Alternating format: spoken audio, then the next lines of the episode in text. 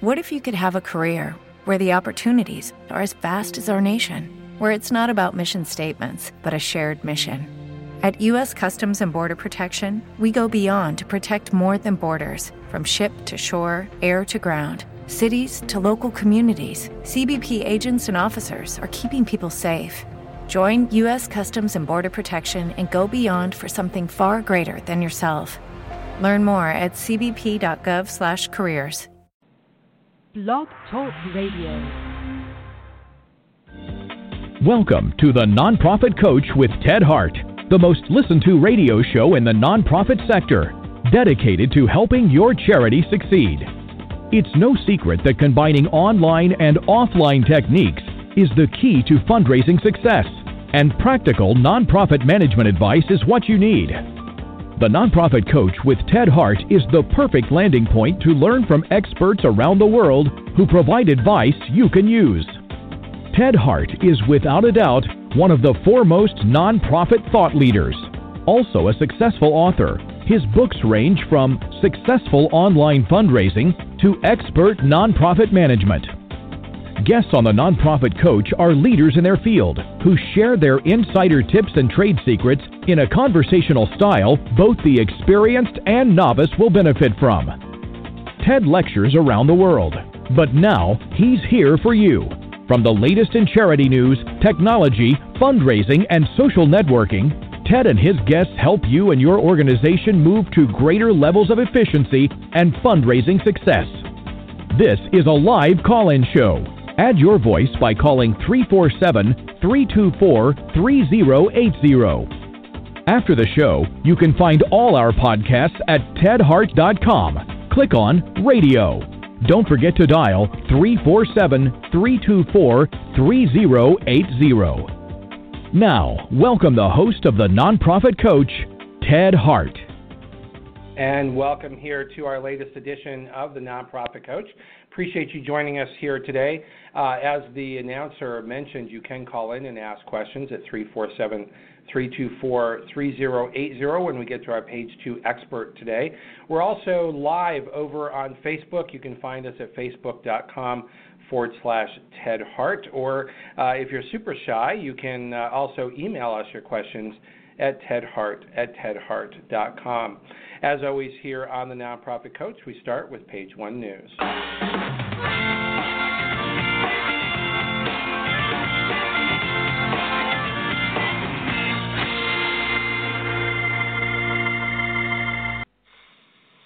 And here on page one news, we have the CFRE Minute. George Hamilton is joining us from CFRE. George, bring us up to date on what's happening with Certified Fundraising Executives International. Thanks. Very happy to do that, Ted, and, and thanks for having us back here again in 2017. Um, well, the first thing I wanted to share is just some more exciting news about the overall growth of the credential um, worldwide more and more fundraising professionals are really realizing the value both to themselves and to the profession of demonstrating their competence, their professional ethics, and their commitment to the profession through voluntary CFRE certification. Uh, to that end, as of the year, year end 2016, there were actually 6,073 CFRE certified fundraising professionals worldwide. That's an all time high for the credential and, incre- and an increase of almost 7% over the 2015 year end number. And in addition to that increase, if you look back three years, it's a 15% increase or growth in the credential in the past three years. Well, congratulations. Uh, That's terrific. What do you attribute uh, such a, a, a, solid rate of growth? Um, I, I, think it's it's credentialing in general um, is being brought to the forefront um, by different issues that are being picked up in the media surrounding trust and accountability um, across many professions. And so I think uh, I think fundraisers are realizing that as well as members of other professions um, that they there really is a way that they can demonstrate that they are knowledgeable, um, credible, and ethically committed to their profession um, through a voluntary professional certification. Interestingly enough, we also had uh, really strong growth in initial certification applications. Um, this past year, there were 805 professionals who applied for initial certification as a CFRE. Um, that again is an all-time high, first time we've ever been over 800, and the increase over the past three years um, for that is nearly 23 percent. So if you look back just three years ago, um, there were far fewer people applying for initial certification than we have now. Well, so that that uh, bodes well for the future growth as well. Uh, it it does because um, our retention figures for the third year in a row have eclipsed 80 percent, um, which you know, as you know, the CFRE is a three-year um, cycle in terms of certification. You recertify every three years, so we've gone through a, a full cycle now. Um, and have achieved 80% or better certification from existing CFRE certified fundraisers over that three year period. That's terrific. So, what else is new? How how uh, can uh, our listeners um, stay on top of what's going on over at CFRE? Well, the the things that are new ma- mainly revolve around our moving forward on aspects of our strategic plan through 2019. Um, a few things that that you know forwardly affect the credential is, of course, we've been pursuing um, accreditation for the CFRE credential under ISO 17024 accreditation, which is for personnel certifications. Um, we've moved into the final phase of that, and we'll be having our, our on site visit from the accrediting body um, coming up next month, and we look forward to achieving that accreditation um, by the end of Q1. Um, we're also moving forward on being able to offer more robust um, resources in terms of candidate preparation um, and we expect that there will be uh, we will be launching the ability for uh, CFRE candidates to actually take a practice exam online later this year. Okay. Well, that'll yeah. certainly help so folks those are, more prepared for the exam. Yeah. And we will, of course, also be out and about um, at lots of uh, different fundraising conferences throughout the year. In fact, coming up uh, coming up next month, we'll be at the ALDE conference, which is the Association of Lutheran, Lutheran Development Executives, and also at Fundraising. Australia, with uh, with the AFP conference, of course, um, being a major highlight coming up this spring in San Francisco. Okay, I wanted to to ask you about the um, over on your LinkedIn uh, blog for CFRE International. Um, I noticed that there was an NRC winter survey. Um, I was wondering um, what what that partnership with the Nonprofit Research Collaborative um, is is seeking to uh, to accomplish. Well, what they're studying is really fundraising methodologies and whether those methodologies are are helping um, fund, uh, fundraising organizations or charities reach their fundraising goals. Um, okay. What's interesting about the survey this year is that there's um, there's some, been some questions added related to professional certification um, to help measure the impact of professional certification against um, whether or not organizations are achieving goals. Um, we're part of a part of a consortium of organizations that make up the nonprofit research collaborative. Um, so I'm glad you mentioned that because I did want to to highlight that and, and ask that any any CFRE certified fundraising um, executives um, in either U.S. or Canadian charities take a moment to to complete that survey um, with their organizational information for 2016. They can you can find Terrific. a website and, to that just posted the, on our website. Yeah. And we just uh, posted, posted a link well? to that survey over on Facebook for you. So uh, anyone uh, who would like that link directly to the survey um, can find that at facebook.com forward slash Ted Hart. Um, and what caught my eye was the collaborative that you're part of um, includes a number of our very good friends here on the Nonprofit Coach, the Association of Fundraising Professionals, Association of Philanthropic Counsel, uh, CFRE, of course, your your group, and uh, Giving USA are all uh, very uh, very close friends here on the Nonprofit Coach. So we wanted to draw attention to your research. Very much appreciated. Thank you, Ted. Terrific. Anything else for the CFRE minute?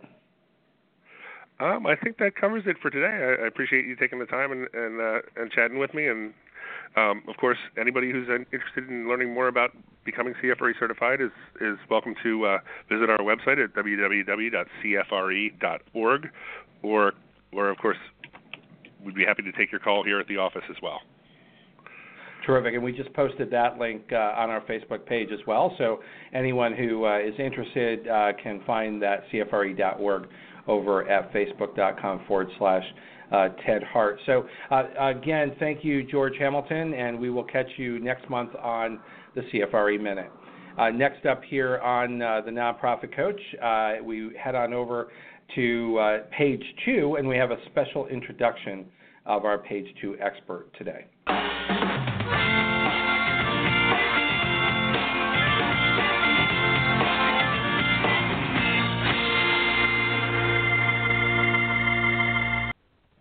Over here on page two, uh, we welcome Linda Lysakowski, uh, who is with Charity Channel Press and uh, uh has uh, graciously agreed to uh, give a, a warm introduction to our page two expert today here on the Nonprofit Coach. Welcome back, Linda Lysakowski. Hi, Ted. It seems like it's been forever. Well, it's been at least a year ago, right? A calendar year, right. anyway. I know the schedule is tight, but we try to get you on as often as we can. But you've got a special guest for us today. Um, please uh, let us know who that's going to be. Okay, and I'm really excited about introducing AJ because um, although she and I haven't met in person yet, um, I've had many con- conversations with her, and she's one of the newest authors in the Charity Channel group. Um, her series of books, which I'm sure she'll be telling you more about, are going to be coming out this spring. And I, I think the reason I'm excited about AJ, and I love talking with her and reading everything she does, I just posted one of her blogs, is because she does a task that so many fundraisers just kind of groan and moan when they even think about running special events. I know as a as a staff person when I had to run a special event it was like, "Oh, please save me from this. I really don't want to do special events because they just are so labor intensive." But AJ makes it so easy and so um interesting to run a special event in your nonprofit. And I don't think I know of a single nonprofit that doesn't run a special event. So I think everybody's going to be excited about hearing her. But let me tell you a little bit of her formal background. AJ is the founder of Queen Bee Fundraising. Um, and she's been creating outstanding special events since 1999, which seems like forever ago.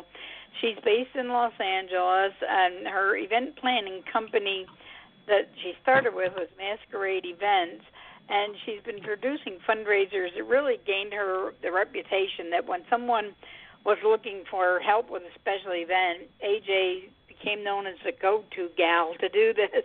Um, so people mm. are have been trying to to look at special events in a new way.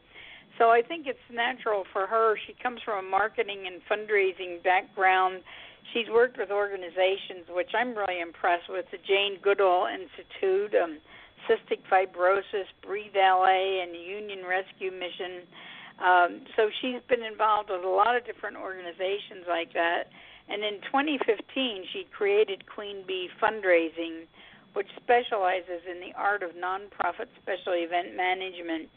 Um, in addition to the books that she has coming out, she does a lot of training programs and webinars and we're really excited here at Charity Channel Press because we haven't officially launched this yet, but we're going to be coming up with a series of courses that people can take to supplement what they read in the books. And so AJ is working on one of these courses. So I'm excited to hear what she has to say today, and and have read a little bit of the beginnings of her books, and I'm really pleased to introduce her. So, Ted, if you don't have any other questions, we can turn it over to AJ.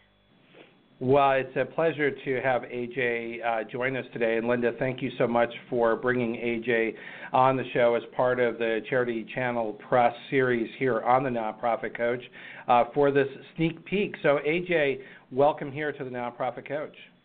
Thank you so much, Ted. I'm really happy to be here and with your listeners. Well, we have so much to talk about today, and as uh, Linda Lysakowski just uh, uh, just shared, it, you know, it's it, it doesn't go without uh, notice uh, that the topic that uh, you've chosen today and the topic of your new book, Smart Events, um, and you're going to help us learn how to sell more tickets, make more money, and be more successful and efficient in special events. Is that this is this is one area of fundraising that, as Linda mentioned, almost every nonprofit organization gets involved in special events of one sort or another. Um, so I think that this has uh, a lot of applicability to our listeners today, uh, particularly smaller nonprofits that oftentimes um, uh, take a look at uh, fundraising events as um, as sort of a go-to resource for money. So let's. I, I know that we've got a lot of questions to cover today, but it, it, let's go back to the roots of of fundraising itself and where do you believe special events fundraising fits within a fundraising plan? That's a great question, Ted. And the answer for me is it's one piece of a puzzle because you're right. There's a lot of small, even mid sized nonprofits that may rely a little bit too much on special events for a huge chunk of their annual revenue. And as you know, and all your experts know who come on here, a well rounded uh, revenue stream is important. And I think hmm. people feel so much pressure on these fundraising events because sometimes they really have to rely on that for almost all of their income and, and sure your your listeners are all smart because they're listening to this and they're not doing that but it I think that special events there's five goals for special events and only one of the goals okay. is fundraising so the the, the goals well, let, let's range... go through that because because AJ that's always been my my position is that that uh, nonprofit fundraising events have lots of goals, and I want to go through all five of your of your goals. So, and ask mm-hmm. my listeners to get out a piece of paper and a pen and write these down, because my my uh, uh, position here on this show for many years has been. If you are approaching fundraising events solely as a source of income, and that is the, the only goal that you have, you're making a bad decision but if it's well rounded and you're approaching it from uh, multiple uh, viewpoints um, and have multiple goals, you may be on the right path. So, so let's go through your five your, your five reasons um, so that uh, our listeners really can um, uh, can understand where this should fit and how they make these decisions in a smart way. Very good, and I'm glad you said that because we're very like-minded, you and me, on this one. So the five goals that I have are the first one of course, is fundraising. We should never miss an opportunity to consider this as a revenue stream, and we should maximize the revenue stream. You shouldn't just say we're selling tickets and oh, here's a silent auction. I always encourage an appeal or a fund a need in whatever you're doing that's a special event because let's face it, you've got people staring at you, you've got eyes and ears looking at you. Use that as an opportunity to engage them and to raise some funds. The second one is to expand your outreach and re- expand the visibility of your organization. An, an event because you're marketing it. If you're doing it right, you're marketing it, and you have new people at the event who were not previously your supporters. It's a great way to expand your outreach and mission and get people to know what you're doing, get people to know you even mm-hmm. exist. The next one is do you have a program that's new? So, when I say a program, have you just launched a new uh, research foundation? Have you just added a new arm to your to your uh, to your rehab program? Is there some program that you really want people to know about that they don't know about it? The fourth one is a call to action. When you have people there paying attention to your every word, do you want them to volunteer? Do you want them to contact their representatives in Congress? Do you want them to send more money or become engaged in one of your programs? There should be a call to action to the people there. Don't just leave them there and let them guess what they're going to do with all the information you gave them. And, and AJ, let me let me just jump in here. I, I want we we want to get to number four, number five, but I, I just wanted to sort of accentuate um, one of the reasons I think that call to action is so important, and, and some of the other aspects of this as well. And that's because you, I always tell nonprofits to take a step back and think of who's actually in that audience. Because in many cases, for many nonprofit events, you're talking about selling tables for something. Uh, or selling tickets. And the way that you do that to be successful is not approaching it as a one-off, one ticket at a time because that's exhausting and takes too much volunteer and staff time. Yes. But you're you're trying to sell tables of eight. You're trying to sell tables of ten. So you're you're selling tickets essentially in bulk. So mm-hmm. who's filling that table? Who's sitting at that table? Many many times it's going to be people who have not already spent money. um, and and or don't know much about you. So you have a captive audience of people who may still have money in their pocket because they didn't buy that ticket and they didn't uh, expend a lot to be there. Um, and second of all, an opportunity to inspire potentially new people on a cause that they might not know an awful lot about. So all of those things coming together kind of bring us up to number three. So let's go to four and five. Okay, so the four as first was fundraising. The second was to expand your mission, which is what you were just saying. Is like those those people in those seats. Ted, you're so right. Those people are, I would say, at least 50% aren't your already loyal supporters. These are new people. Mm. This is a new chance. And can I just touch on that for one more moment about selling those tables? This is a rookie mm. mistake a lot of organizations make is they will sell a table and then when the RSVP comes in for that table, they'll say, "Okay, that's a table of 10 for Jim Jones." And that's how it goes right. down on the registration. Folks, right. get every name of the guests that are coming to sit at Jim Jones' table and their okay. contact because otherwise those extra nine people who are sitting side by side with Jim Jones knowing that their friend Jim is somebody who's really engaged and feels strongly and they're feeling this amazing stage program you've put together you're going to lose those nine people if you don't have their names right. written down and then in a more exactly what I tell people yeah. AJ is that um, one of the ways to, to sort of elegantly get to that level of information is to say, oh, we don't have tickets to the event, it's registration at the front door. So we mm-hmm. want to make sure we have all of your guests. Um, uh, information and, and contact information so that if they don't arrive with you, they can still get to your table. Absolutely, that's exactly right. And you can also add a little uh, extra. Say we like to greet each guest by name that's just your host, you know, yep, your registration exactly. table. It's That's just right. that extra, and it it goes far. So the last of the five goals, just because there's so much to talk about, is appreciation. Appreciation is not just for sending out thank you letters to donors. You should appreciate mm-hmm. your guests three times. You should appreciate them when they purchase the ticket by an, an acknowledgement, an email that says thank you, we're so appreciative.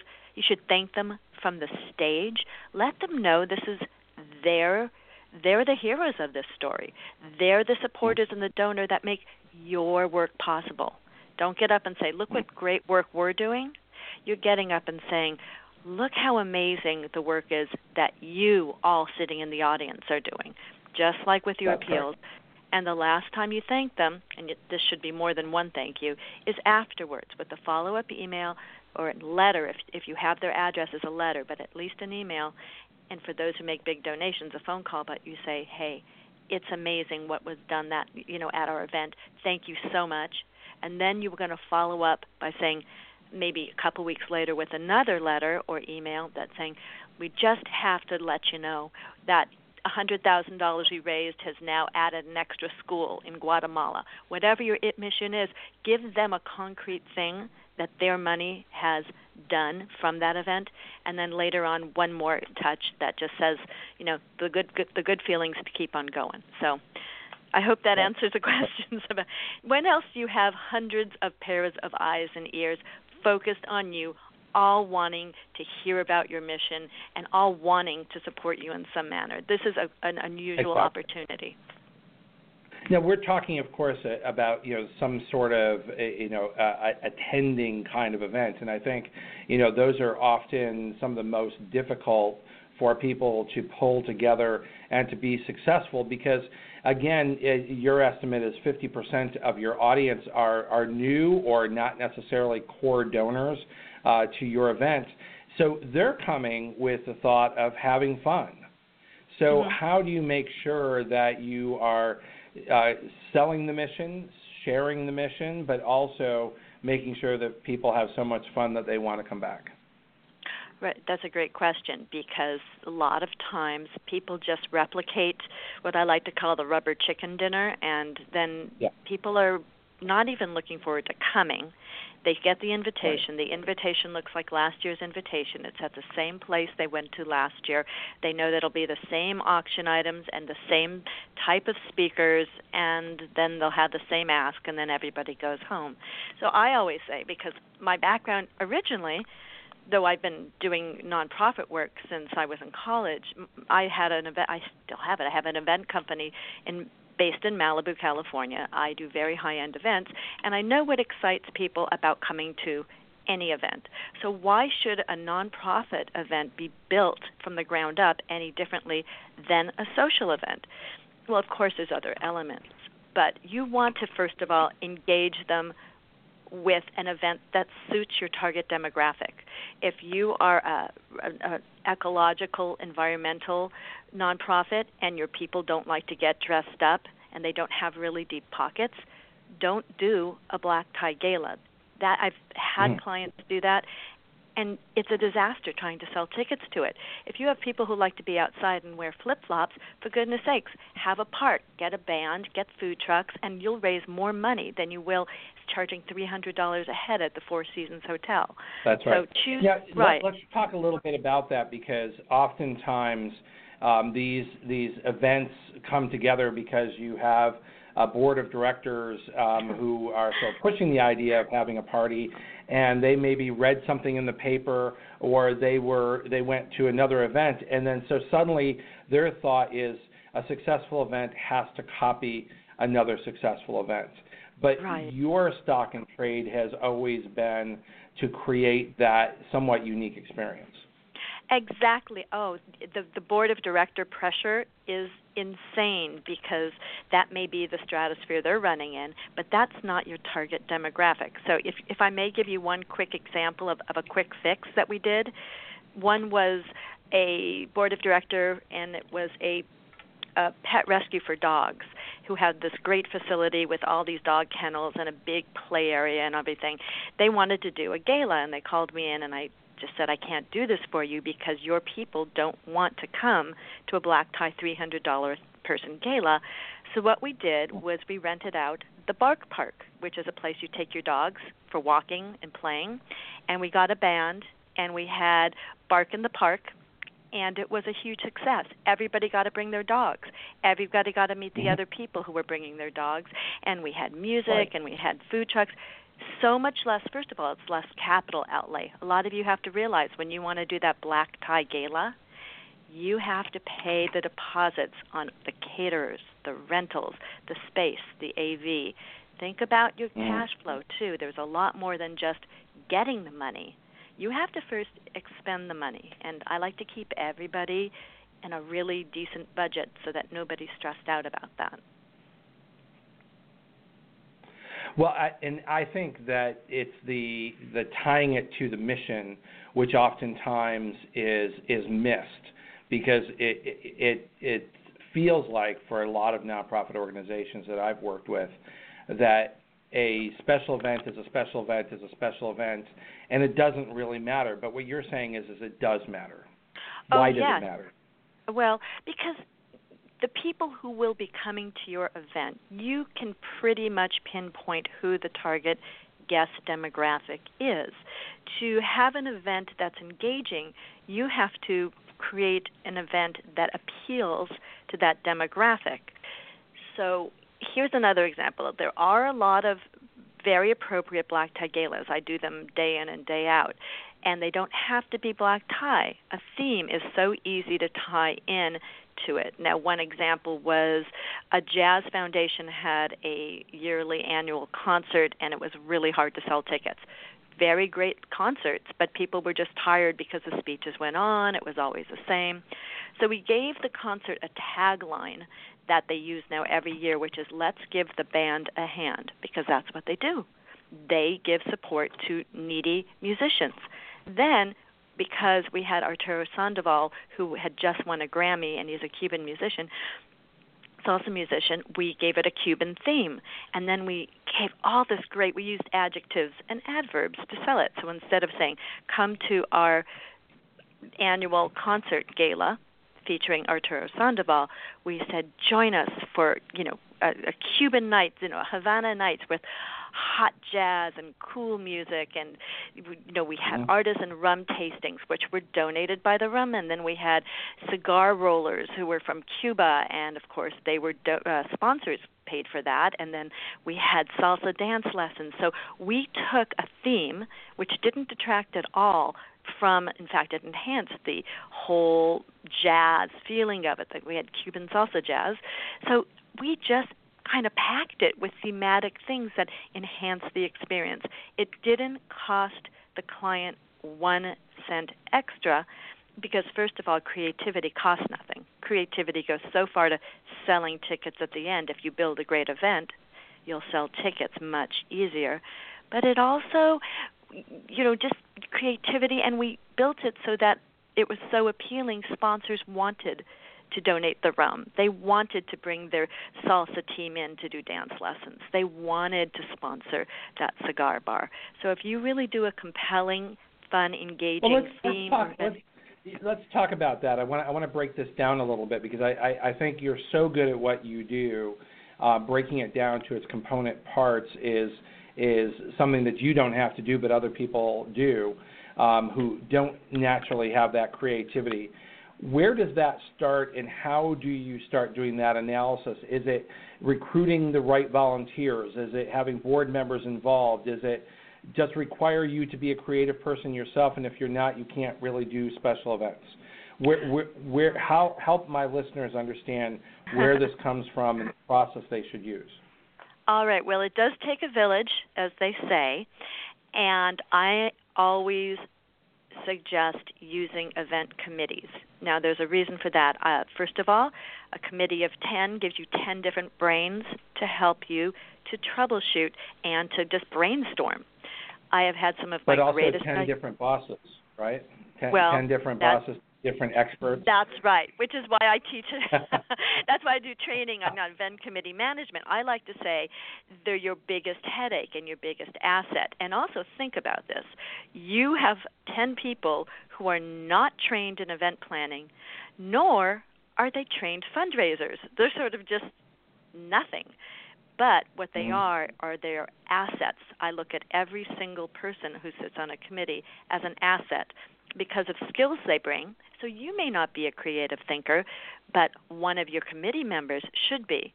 And you may not have a connection with Amgen International, but someone on your committee does.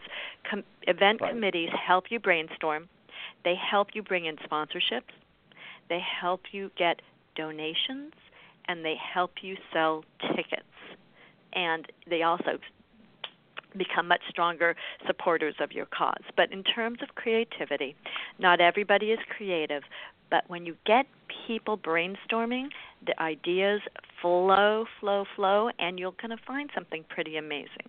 And with the internet, you can Google and see what other people are doing, but it just takes a little time and brainstorming to really come up with those creative ideas that are the difference between a ho hum, not again type of an event and a gee, this is going to be awesome.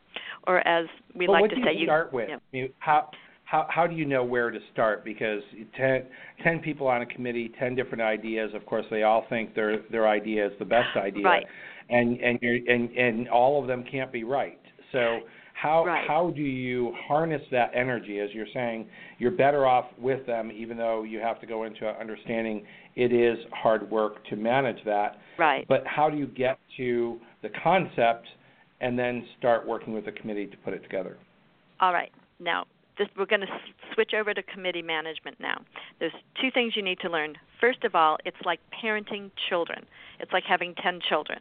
You never take your kids and stand there and say, okay, where do you want to eat dinner or what do you want for dinner when you're standing in the grocery store because if you have 10 kids everybody wants something else and they're not all good ideas mm-hmm. and then they start fighting with each other you have to have pretty much an idea of who's the mommy or daddy in that situation which is you the nonprofit professional you don't make the decision well, while let, right let, when let, you're let me stop right. you there what what what if you've come into an event that you know used to have its heyday, mm-hmm. um, has has seen better days, but you have a committee who has always done that event. Right. All right. So that's a very difficult thing, and you need to. I, am think I have to think on my toes when I'm saying this because it's a very complicated question. Two things. It, there's always a decision maker at the top who is not in the committee meeting. I call that mm. when somebody comes up with a bad idea. You have everybody get your pens ready and write this down. This is my committee management secret is when people come up with bad ideas. you're like, I know what you're saying. We've always done this or whatever. There's three things I do. First, I praise. So say somebody says, "Well, we want to have a pajama party for our black tie gala." That we use the praise, delay, distract. So write that down. Praise, delay, distract. So you praise them and you say, "That's an interesting idea." Why do we praise them? Because people speak and they want to be acknowledged. People get their feelings right. hurt when you just go, that's stupid, or you just don't even acknowledge it. By acknowledging it and praising them, you assuage their egos because there's a lot of ego. So praise, hey, Susie, that's an interesting idea. Then you delay. You say, I have to bring that to the board. So let me take this idea to the board or the ED and let's see what they say about this and if this fits within our bylaws and best practices. That's delay. And then you distract. You say, but you know what? we got some other ideas let's kick around some other ideas or you say let's move on to budget what you know or let's move on to marketing praise delay, distract. Anytime there's a bad idea, a horrible idea, that's the tactic you use. By having somebody above you that's invisible, that is the final arbiter of what can and can't be done, that is how you avoid all of those I don't want to do this, but somebody keeps pushing it. So, an example mm-hmm. is I'm working right now with a large group, and this very enthusiastic woman on the committee decided that she doesn't want it to be, to be a black tie gala. She wants it to be an indoor picnic. Now, I know that's not going to fly, and she's a her husband sits on the board, so I can't insult her. So of course we praised, "Hey, that is an amazing idea. Let me just bring it to the ED and see what he says." And then we moved on to something else. Well, I brought it to the ED knowing very well he has already signed on to the Four Seasons for Black Tie $300 a head event. So mm-hmm. I called the woman and I said, "You know what? I love your idea, but so and so it can't be done. It's it's already been approved as a black tie. We'll we'll table that until another event because it's a great idea, which it's not. But so do you see how you can do that? You have to have right. the invisible mommy or daddy. Also, too, I like to come in. First of all, Queen Bee fundraising is not called Queen Bee because I'm a Queen Bee. Queen Bee is the two chairmen of any event committee. The hive is your event committee because that's what makes the honey, the money for you. So the worker right. bees are all in the hive doing all the work because those two influencers, the queen bees, are at the top of that committee. So whether you have you have one or two, those are the queen bees are the ones you talk to first about what their vision is for the event. Now, you, of course, when you're asking to get more information and you're kicking it around with the whole committee, you can get their ideas, but you should always know that you don't give everybody just carte blanche for ideas. You should have an idea of the direction you want to go in, at least marginally first. You know, a, a, an overarching idea. Am, am, I making sense? Because we're jumping around a lot. Yeah, I'm trying to keep absolutely. this. Absolutely. No, no. I, th- I, I think those are very important um, uh, tips that you're giving because I think without those tips, oftentimes uh, the professional uh, who's in that picture working with the hive um, can feel paralyzed. Um, yeah. whether they, they don't have an active hive, um, they're trying to build the hive, or they have an overly active uh, hive that's really not going anywhere. Um, it's your your point is it's still your job to find a way to sort of bring that home. Um, AJ, we're going to take a quick break, um, and when we come back, I wanted to ask you if you could talk uh, about for our listeners today this notion of a signature event versus a, a fundraising event and how many events are too many events. Uh, and we'll be right back after this break.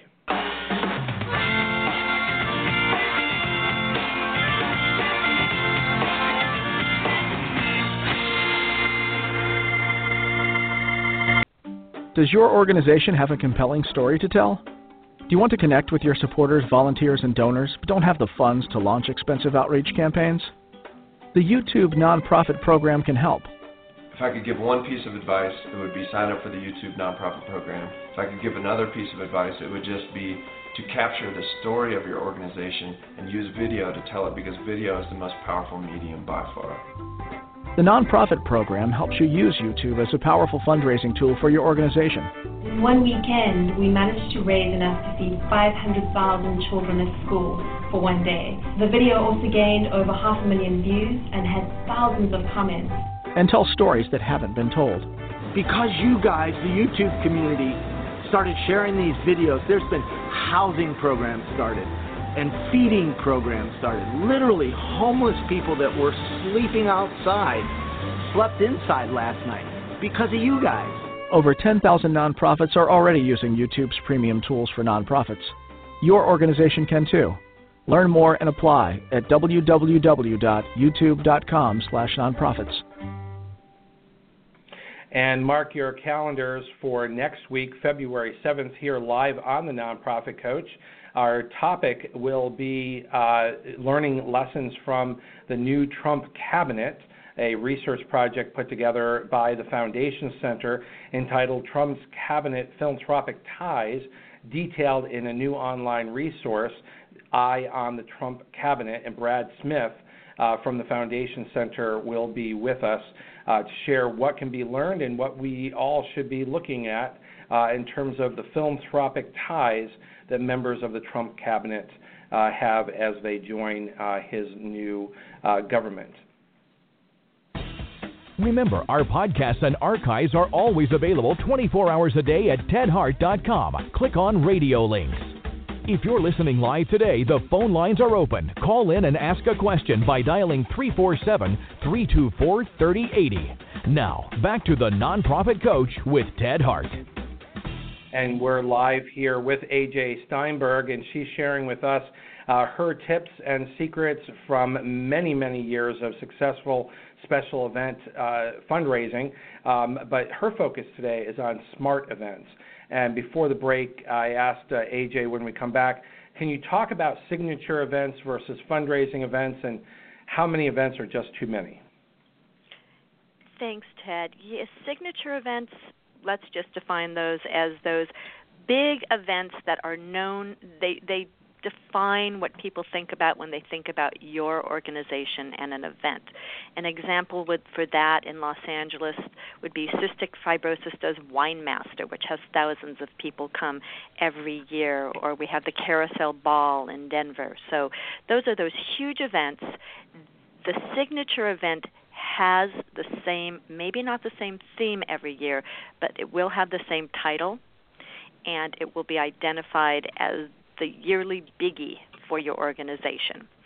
A regular fundraising event could be anything from a in-home fundraising type of a get-together at the Benevon model, which I don't know if you've talked about that with your yeah, let's, your group let's before. talk a little bit about that because that that's that's a very different model, but still a special event. It is. That is so specific, and I am not trained in Benevon, but I can give you an overview. For people who don't know Benevon, it's a very uh, well respected organization that came up with a whole system of small fundraising events. I believe they say twice a month.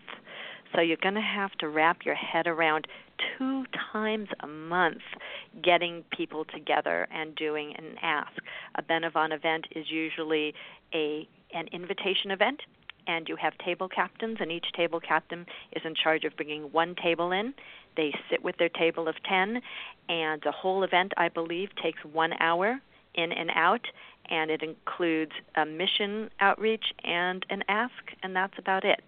Does that sound right to you ted? I mean that's yeah, no, it does. But I, I think it, rather than just sort of that name brand, um, what I was getting at is uh, a different approach to fundraising events, which are much more uh, volunteer driven, much more sort of community driven, as opposed to necessarily the model that we started off talking about, which would be sort of the organization hosting an event with the assistance of a committee. Right. Thank you. That that's exactly it. So you can look up Benevon, uh, B E N E V O N. It's very successful, and they do training in it, and that is all all volunteer, and you have to have a very strong group uh, because every time that you hold a Benevon event, the invitations are sent from the table captains, and the table captains are in charge of it. It's it, it needs a very strong support group. So, so when you ask how often you should do an event, you can do events every month. Benevon says twice a month. That makes the hair on the back of my neck stand up because I can't imagine having to do something that intense twice a month. You for that kind of thing, you do. You know, the bigger your outreach, if you have only maybe 500 people that are in your support base, you're going to have fewer events than if you have 10,000 people or 100,000 people in your support base. You mm-hmm. can't sustain keeping people coming to your events if you have fewer people uh, events can be walkathons, which are community-based events where you get people to do the ra- the monetary fundraising for you. That's why you do it, so other people help you to raise money. You can do a big concert event, which means you don't have you have all the logistics to put together, or you do the gala, which is that very distinct signature event that we were talking about before. So one signature event a year. I would say every two or three months doing a smaller community event, even if it's just movie night where you, you host a movie so the families could come if you're a boys and girls club. Keeping in the public eye and keeping them engaged with your mission is very important. So, but you don't want to burn yourself out. So, does that make sense? I mean, if you're a two-person or, or burn out your or burn out your volunteers eh, because you know people right. who really believe in right. you you may have this this small core of people who volunteer all the time and that's great but then you burn them out and in fact, you're left really organizing the entire event. Right. Well, yes, that is very true. The core volunteers are always limited. I say there's always the same seven people putting on everything at every you know no matter what it's the same seven people you see sitting at your table every time you have volunteers which is why i'm such mm-hmm. a fan of outreach i use volunteer match so don't burn out your volunteers. They say 67% of people who are new volunteers to your organization who you just get randomly, 67% will become supporters on one level or another down the line. So that's another reason to use your fund your volunteers to go beyond your reach to get volunteers. You have Volunteer Match and other community online resources to get volunteers to help you. I use colleges, uh, sororities and fraternities.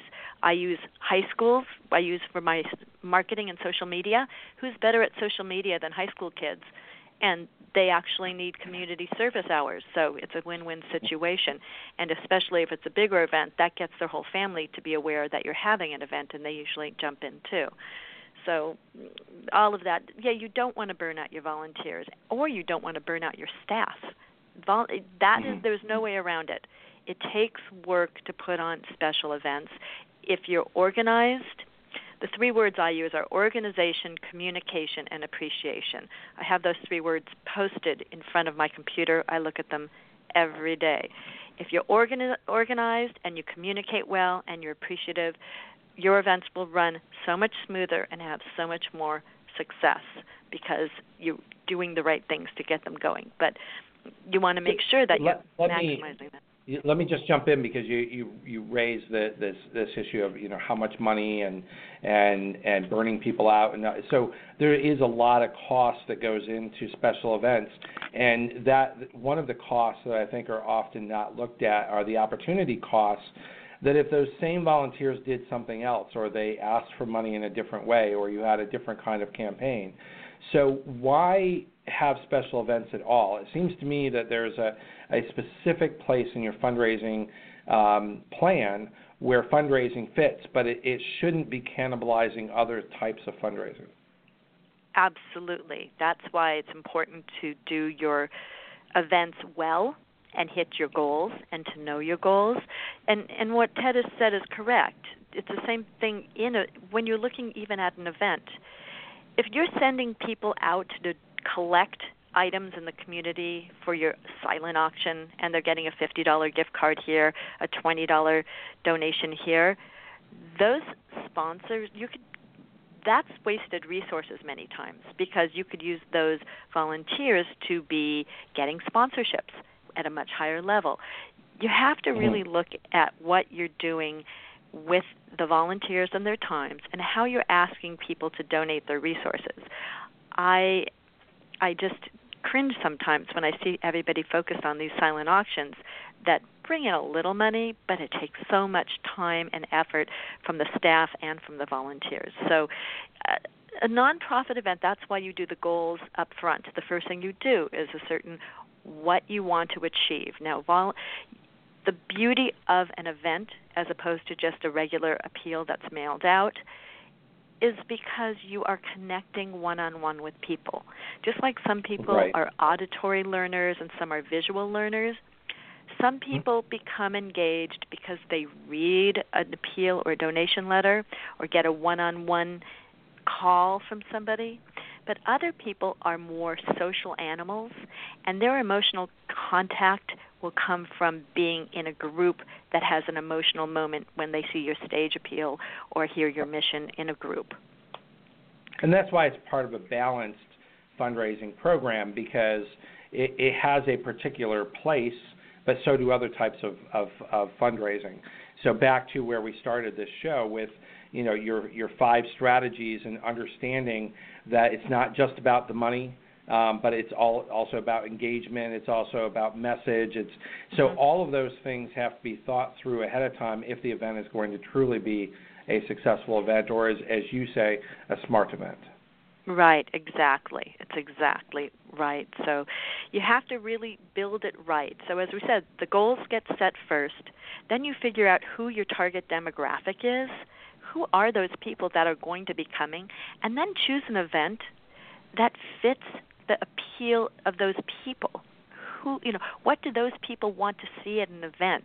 I have to tell you, sometimes Mhm. if you spend too much money or if it's too lavish and too opulent, you may have a target guest demographic who gets put off by the opulence. They're saying, you know, this is money Right. that could be literally going to feed hungry children. So you really Right. need to ba- to make it to think, put some thought and effort into your events. That's right. That's right. Um, and so, and part of that thought is how to sell the tickets.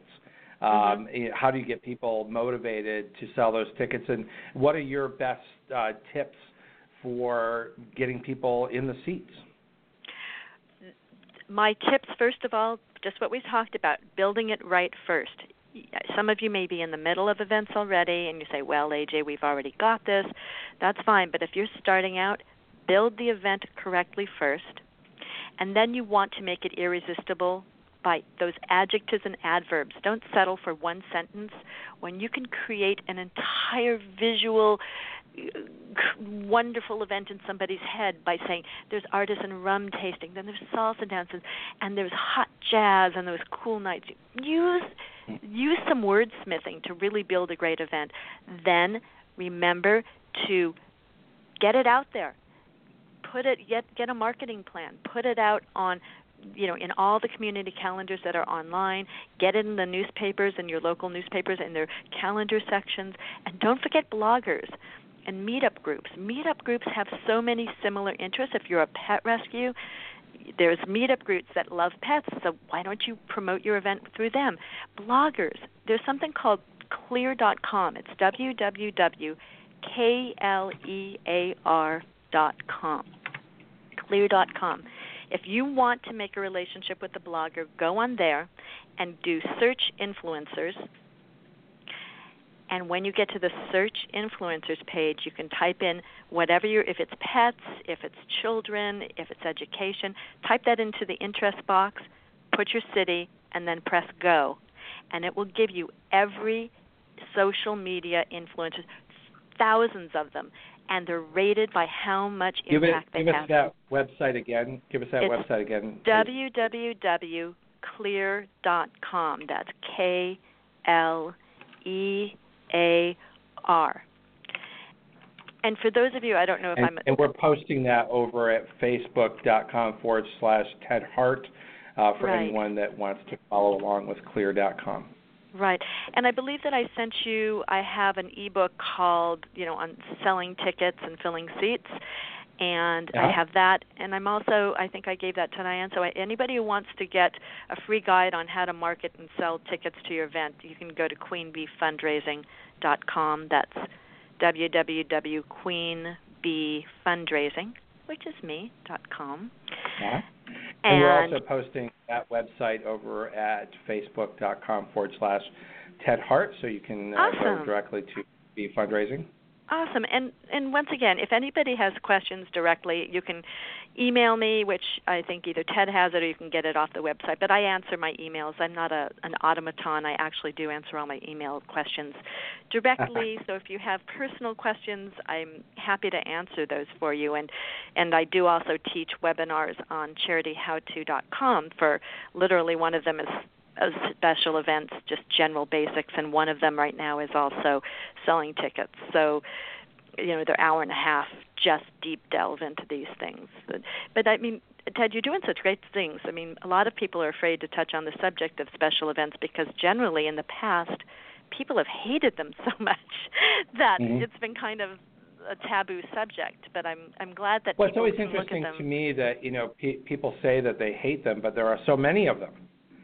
So so clearly Yeah. people don't hate them. Uh, they're just I Yeah. think they're one of those things that it's uh, it's popular to say that you hate. Yeah, I think so. It's sort of like the colonoscopy of the nonprofit world, is that you know it's good for you and you got to do it. But God, the prep work for it's awful, and you just hate the process. But the end result is important to do. So, um, I guess that's not the most lovely visual for for event planning, but but there you go. Right. Well, we've uh, we've only got uh, a few minutes left. We've got about four minutes left, so I'm going to ask you uh, to give us your very best tips. And uh, we have posted your website, but any other contact information uh, for our listeners. Oh, my very best tips on just anything generally doing it. My very best tips to That's everybody right. is build it right. I I know that it, I've said that about a hundred times already in the past hour, but really do take some time to consider what kind of an event your guests will want to attend. Be really focused on that. Then also too, I always say you have to be a cheerleader for your event. I have heard so many times I've worked with development directors a lot who go, "Okay, they stand in front of their board and they say, "All right, you know the drill. You got to buy a table, you got to buy tickets." That And of course, that just makes everybody feel excited, right? Oh yeah, and you know you can just see they're sweating too. I got to tell you, I want to go up and just kick them in the pants. I actually, believe it or not, have brought pom poms to meetings. I bring them and I say, "I'm your cheerleader, and I'm excited about this event." Rah rah! I shake my pom poms, and then I say, "You know what? This is awesome. Let me tell you what this event is going to have. And then you get up and use your adjectives and your adverbs to make this amazing event just come to life for your board. And then also be relentless because in marketing, it takes seven touches before it really hits somebody that they need to do something. That's basic advertising. You have to realize people buy tickets either right when they get, just a few though, right when they get that invitation and the last two weeks. So that big time frame where nobody seems to be buying tickets, don't panic. Just constantly, constantly remind people via email or tweets or however you do it that this event is happening and it's amazing, and you will sell far more And tickets. we've only got two minutes left, but there, there's a rule of thumb that, that I have found to be true, but I want to just run it by you. And that is that, that typically for an event, not necessarily a first year event, but certainly past the first year, um, 30 days out, you've got about half the tickets you're going to sell. And it At just most, seems to yeah. always be that way that 30 days out. So don't panic that you haven't sold Right. all your tickets 30 days out, but take that as an indication of where your end game is likely to be if you've done all the right things and you've done marketing and, and you've got an audience. So that's just a, a quick rule of thumb. We've only got a minute left. Any other contact information you can share with uh, our audience today? Uh, we have already posted your website at facebook.com forward slash Ted Hart. That's pretty much it. If you want to get a hold of me directly, I answer emails at aj at queenbeefundraising.com. That's aj at queenbeefundraising.com. And don't be afraid of these events. They really have such an impact on engagement you just can't get by those letters and year end appeals. And people appreciate it when you appreciate them, so don't forget that element in your um, in your events to just kind of slather on that appreciation. There you go. Well, this has been a great show, bringing forward great tips on how to make great events and smart events. Uh, a topic that, as AJ even admitted herself, is not necessarily the sexiest topic, but one that almost every organization needs to hear. Thank you for being our guest, and don't forget our show next week, 12 noon Eastern, right here on the Nonprofit Coach. You've been Thank listening you, to the Nonprofit Thanks, Coach Ted. Radio Show with Ted Hart. Tell all your friends to check out our production schedule and download our iPod and iPad friendly podcast at tedhart.com. Thanks for listening to the Nonprofit Coach.